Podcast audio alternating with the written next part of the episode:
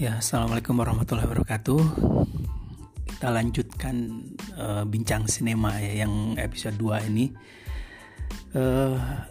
Saya akan membahas lanjutan berkaitan dengan aktivitas memahami apresiasi. Kemarin sudah dibahas tuh di memahami film pertama tentang apresiasi, bahwa apresiasi itu banyak jenisnya dan definisinya sudah saya jelaskan juga. Di antara jenisnya ya ada apresiasi secara impresi, misalnya ketika menonton, sampai apresiasi dengan cara penelitian ya. Jadi dari mulai apresiasi individual yang sangat alamiah seperti itu ketika kita menonton film atau setelah menonton film, sampai tindakan akademis itu adalah apresiasi yang selama ini dimanapun dilakukan oleh berbagai kalangan ya, dari penonton sampai akademisi, dari penonton film sampai pembaca film lah, istilahnya seperti itu. Nah, tetapi ada satu segmen lagi, yaitu tentang apresiasi lanjutan atau apresiasi advanced appreciation ya. Jadi apresiasi yang tingkatnya lebih tinggi dari yang sudah kita bicarakan. Kenapa ini disebut lebih tinggi? Ini hubungannya dengan masalah praktis sebenarnya. Pertama masalah industrial seperti itu, kedua masalah praktis perfilman, regulasi perfilman, atau bahkan masalah praktis keberlanjutan sebuah film karena tindak apresiasi ini. Nah, apresiasi ini ada dua jenis menurut saya. Yang pertama adalah, atau bukan, tiga, yang 1, 2 itu bisa di satu golongankan tapi bisa dipisahkan juga. Yang pertama adalah pemberian penghargaan, awarding ya. Pemberian penghargaan ini satu apresiasi yang tinggi, tingkat tinggi, karena pemberian penghargaan atau awarding ini adalah satu kegiatan seremonial dengan prakegiatan berupa kurasi film, kemudian menentukan film mana yang paling layak untuk diberi penghargaan. Itu adalah satu seremonial yang luar biasa dan itu ditunggu-tunggu di seluruh dunia, mungkin di masing-masing negara atau di regional negara tertentu, Asia misalnya, atau Eropa atau Amerika seperti itu, atau juga mungkin di negara tersebut, di negaranya masing-masing. Semakin, menurut saya, semakin banyak penghargaan perfilman ini akan semakin subur perfilman ini, tersebut seperti itu, atau semakin banyak awarding ini, penghargaan ini menandakan juga, sebagai penanda bahwa di negara tersebut sehat perfilmannya.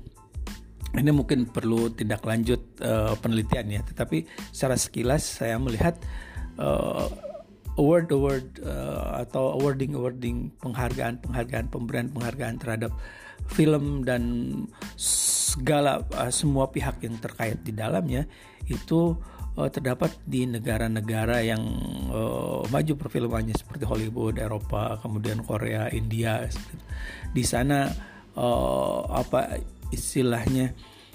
banyak sekali film diproduksi, ternyata separalel ya, seiring dengan banyaknya penghargaan-penghargaan itu. Berarti ada berbagai pihak yang terlibat di situ. Ada kritikusnya, kemudian ada akademisinya, mungkin ada penontonnya juga, kemudian ada juga lembaganya. Nah, dari mulai lembaga, penonton, industri, pelaku film, sampai penonton seperti itu merupakan satu secara sosiologis itu melengkapi berbagai variabel-variabel yang memungkinkan sebuah film itu subur atau sehat di sebuah negara seperti itu. Makanya ketika di Indonesia misalnya hanya bisa dihitung dengan jari awardingnya, penghargaan filmnya itu, kemudian masih banyak sekali PR bagi kritikus film atau akademisi atau para pelaku industri perfilman untuk membuat semacam awarding ini semakin mantap seperti itu. Walaupun di Indonesia tentu saja sudah ada ya, sejak forum film festival film Indonesia sampai sekarang seperti itu. Nah, yang paling nanti ditunggu-tunggu tentu saja dari Hollywood ya, dari Amerika, apalagi kalau bukan di Academy Award ya. Academy Award yang dimulai sejak tahun 1929 ini memang sudah sangat familiar dan ditunggu oleh para pecinta film dimanapun seperti itu. Bahkan ini bisa menjadi parameter industrial tentang perfilman seperti itu, dan parameter juga pelaksanaan awarding atau penghargaan film ini. Kemudian yang kedua ada di Eropa, di Inggris tepatnya, itu ada BAFTA Award ya, semacam British version of the Academy Awards seperti itu. Jadi penghargaan ini untuk international and British contribution to film. Jadi baik internasional maupun British filman. Ini dimulai dari tahun 47 ya. Nah, ini salah satu bukti bahwa di berbagai negara award ini menjadi sangat penting dan bersifat internasional.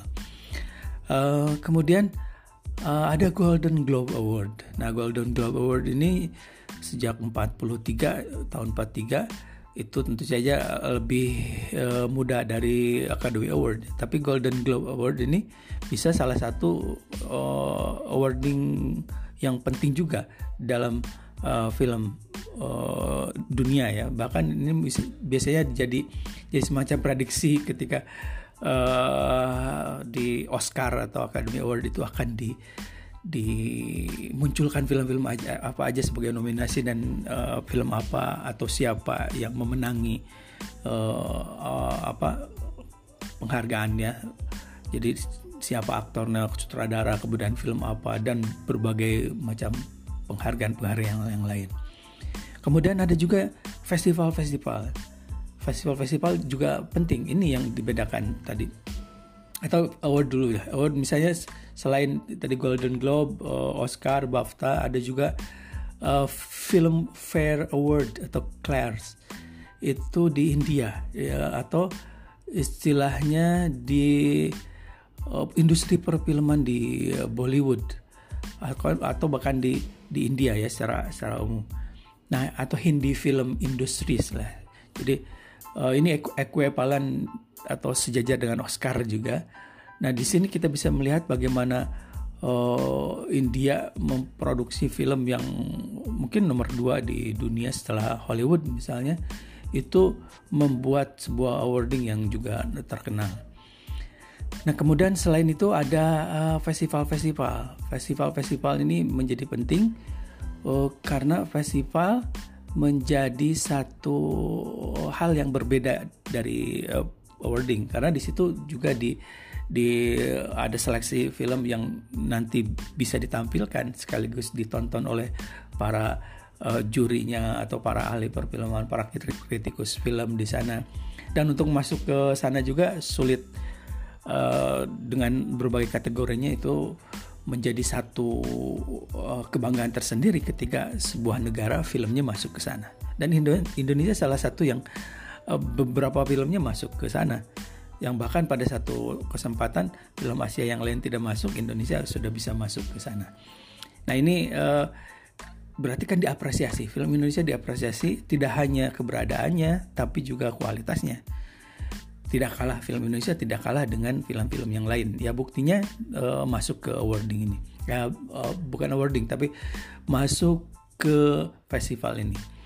Bahkan ya ada beberapa film yang juga masuk ke Oscar yang walaupun tidak jadi menjadi pemenangnya seperti itu, sebagai film panjang yang berbahasa asing seperti itu. Nah, di antara festival yang terkenal di antaranya ada Sundance Festival ya. Ini tahun 78 dimulainya tahun 78. Ini di Amerika, Sundance the US Film Festival ya. Nah, di sini juga menjadi satu apresiasi lain lagi setelah adanya Oscar, kemudian ada Sundance Film. Kemudian ada juga Berlin International Film Festival. Nah, Berlin International Film Festival ini diadakan di Berlin, tentu saja di Jerman. Nah, ini menjadi festival film di Eropa ya, selain yang di Prancis yaitu Cannes. Cannes ini adalah salah satu festival film di Prancis yang sangat terkenal. Dan di Cannes ini juga banyak film-film Indonesia diputar di sana seperti itu. Nah, kemudian ada di Venice Festival ya. Jadi the Venice International Film Festival ini istilahnya menjadi salah satu festival lain lagi selain Cannes yang kemudian itu menjadi sangat terkenal untuk ditunggu-tunggu gitu. Kira-kira yang mendapatkan festival mendapatkan penghargaan dari festival Venice itu siapa saja misalnya. Nah, di sini banyak sekali film-film yang memang masuk dari Venice ini kemudian jadi menang di Golden Globe atau di Oscar misalnya. Di sini ada Gravity, Birdman, La La Land dan sebagainya itu juga mendapatkan penghargaan di Venice Festival ini. Kemudian ada yang tak kalah terkenalnya yaitu ada Toronto Film Festival atau The Canadian Festival ya, di Kanada ini juga menjadi festival yang sangat dinantikan. Jadi ini dua hal ya, yang satu awarding atau penghargaan, yang satu lagi festival. Nah, dua hal ini adalah the advance appreciation gitu, apresiasi lanjutan. Setelah di edisi sebelumnya, di segmen sebelumnya saya menyebutkan bahwa ada sekitar 4 tindak apresiasi. Nah, di sekarang yang lagi maju misalnya Korea. Di Korea juga ada misalnya Baeksang Award misalnya dan yang lainnya ya. Di Korea itu ada juga festivalnya juga Busan Film Festival dan sebagainya. Nah, itu menandakan bahwa sangat sehat perfilman di Korea. Baeksang atau Busan Film Festival itu memproduksi awarding dan kemudian selection movie atau film yang betul-betul berkualitas dari sana.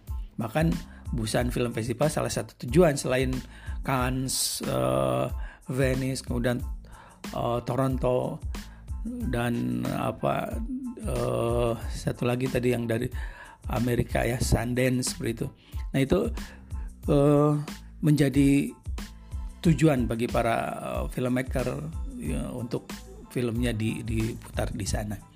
Nah, itu yang pertama ya. Yang pertama adalah awarding atau pemberian penghargaan sebagai apresiasi tingkat tinggi menurut saya. Kemudian yang kedua adalah festival. Dan yang ketiga itu adalah remake menurut saya.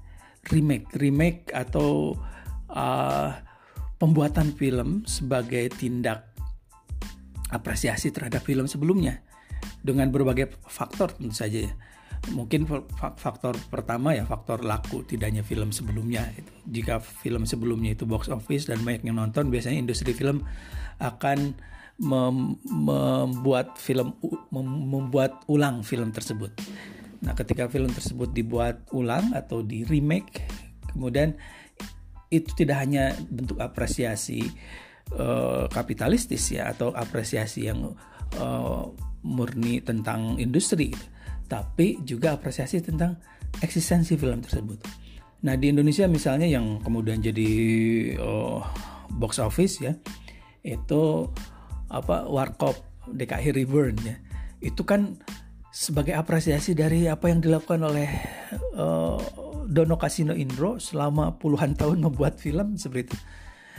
Atau mereka sebagai pelaku aktor perfilman yang ditangkap oleh industri pada saat itu, yang kemudian meninggalkan legacy, meninggalkan warisan yang luar biasa.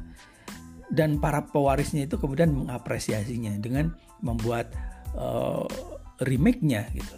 Walaupun remake-nya tentu saja secara kualitas mungkin bisa dibandingkan dengan film aslinya, itu ada yang mengatakan itu lebih baik, ada yang mengatakan itu lebih buruk misalnya, itu di luar itu. Tapi ini adalah bentuk sebuah apresiasi. Dan biasanya setelah itu kalau laku kemudian ditambah sequelnya, seperti Warkop DKI Reborn ya ada yang keduanya, atau misalnya Benyamin kemudian Biang Kerok gitu, itu yang satu sekarang yang kedua ada, walaupun yang satunya juga dianggap itu gagal, tapi itu sebuah apresiasi, advance appreciation, apresiasi tingkat lanjutan dari seperti yang saya sebutkan sebelumnya gitu. Nah, kemudian ada film lain, misalnya film drama, musikal, misalnya yang kemarin tahun 2018 kalau nggak salah itu ramai diperbincangkan, yaitu ini kisah Tiga Dara ya, yang Tiga Daranya kemudian direstorasi filmnya, kemudian ini kisah Tiga Daranya, kemudian di remake lagi menjadi ini kisah Tiga Dara. Nah, remake ini menjadi satu hal yang sangat penting dalam dunia perfilman Indonesia. Tapi ada satu hal lagi berhubungan dengan restorasi tadi. Di Indonesia misalnya restorasi film Tiga Dara kemudian lewat Jam Malam itu menjadi satu apresiasi lanjutan tadi. Ya masuknya ke apa istilahnya remake inilah, ke lingkaran ini, karena di situ kemudian film direvitalisasi, kritik film dengan cara kritik melalui remake, dan kemudian perbaikan film dengan cara restorasi. Itu sebuah apresiasi yang sulit sekali diukur oleh kapital seperti itu. Ini adalah keberadaan perfilman dimanapun atau film Indonesia yang kemudian membuat lingkungan perfilman ini menjadi hidup. Walaupun ini tren, misalnya sekarang sedang tren remake, tapi itu menandakan ada satu tindak apresiasi dengan memilih film apa yang layak untuk di remake. Dan banyak ya contoh-contoh film yang lain. Berhubungan dengan remake ini ada juga yang lintas negara. Nah, yang lintas negara ini juga penting untuk digarisbawahi. Bagaimana misalnya pengaruh film Korea terhadap film Indonesia. Itu kan ketika film Bebas misalnya itu didasarkan pada film Saininya Korea, itu menandakan bahwa film Korea itu layak diapresiasi. Nah, begitu juga misalnya film Johnny Juno dari Korea juga diapresiasi oleh Hollywood bahkan. Terus kemudian mempengaruhi film Dua Garis Biru misalnya di Indonesia. Nah, keterpengaruhan film atau remake dari film luar kemudian dibuat di negara lain ini menjadi sangat penting dalam unsur apresiasi perfilman. Jadi ada keterhubungan estetika di antara berbagai negara ini. Sekaligus pengakuan sebenarnya bahwa film yang di remake itu oleh negara lain itu semacam pengakuan atas eksistensi perfilman yang sedang terjadi di negara asal film tersebut. Hollywood dengan Bollywood itu juga sering melakukan mutual seperti ini. Nah, masalahnya Indonesia dengan luar mungkin ada ya, itu harus ada penelitian mana film yang terpengaruh oleh film Indonesia.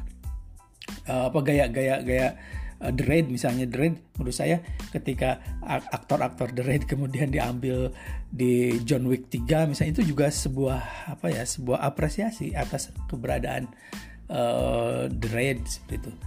Bahkan aktor-aktor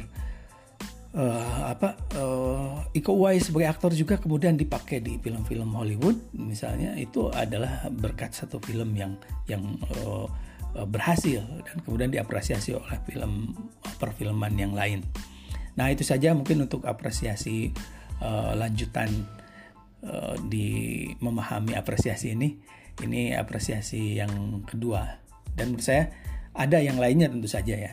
Misalnya ada semacam parodi dan parodi-parodi aktor, itu juga sebuah apresiasi.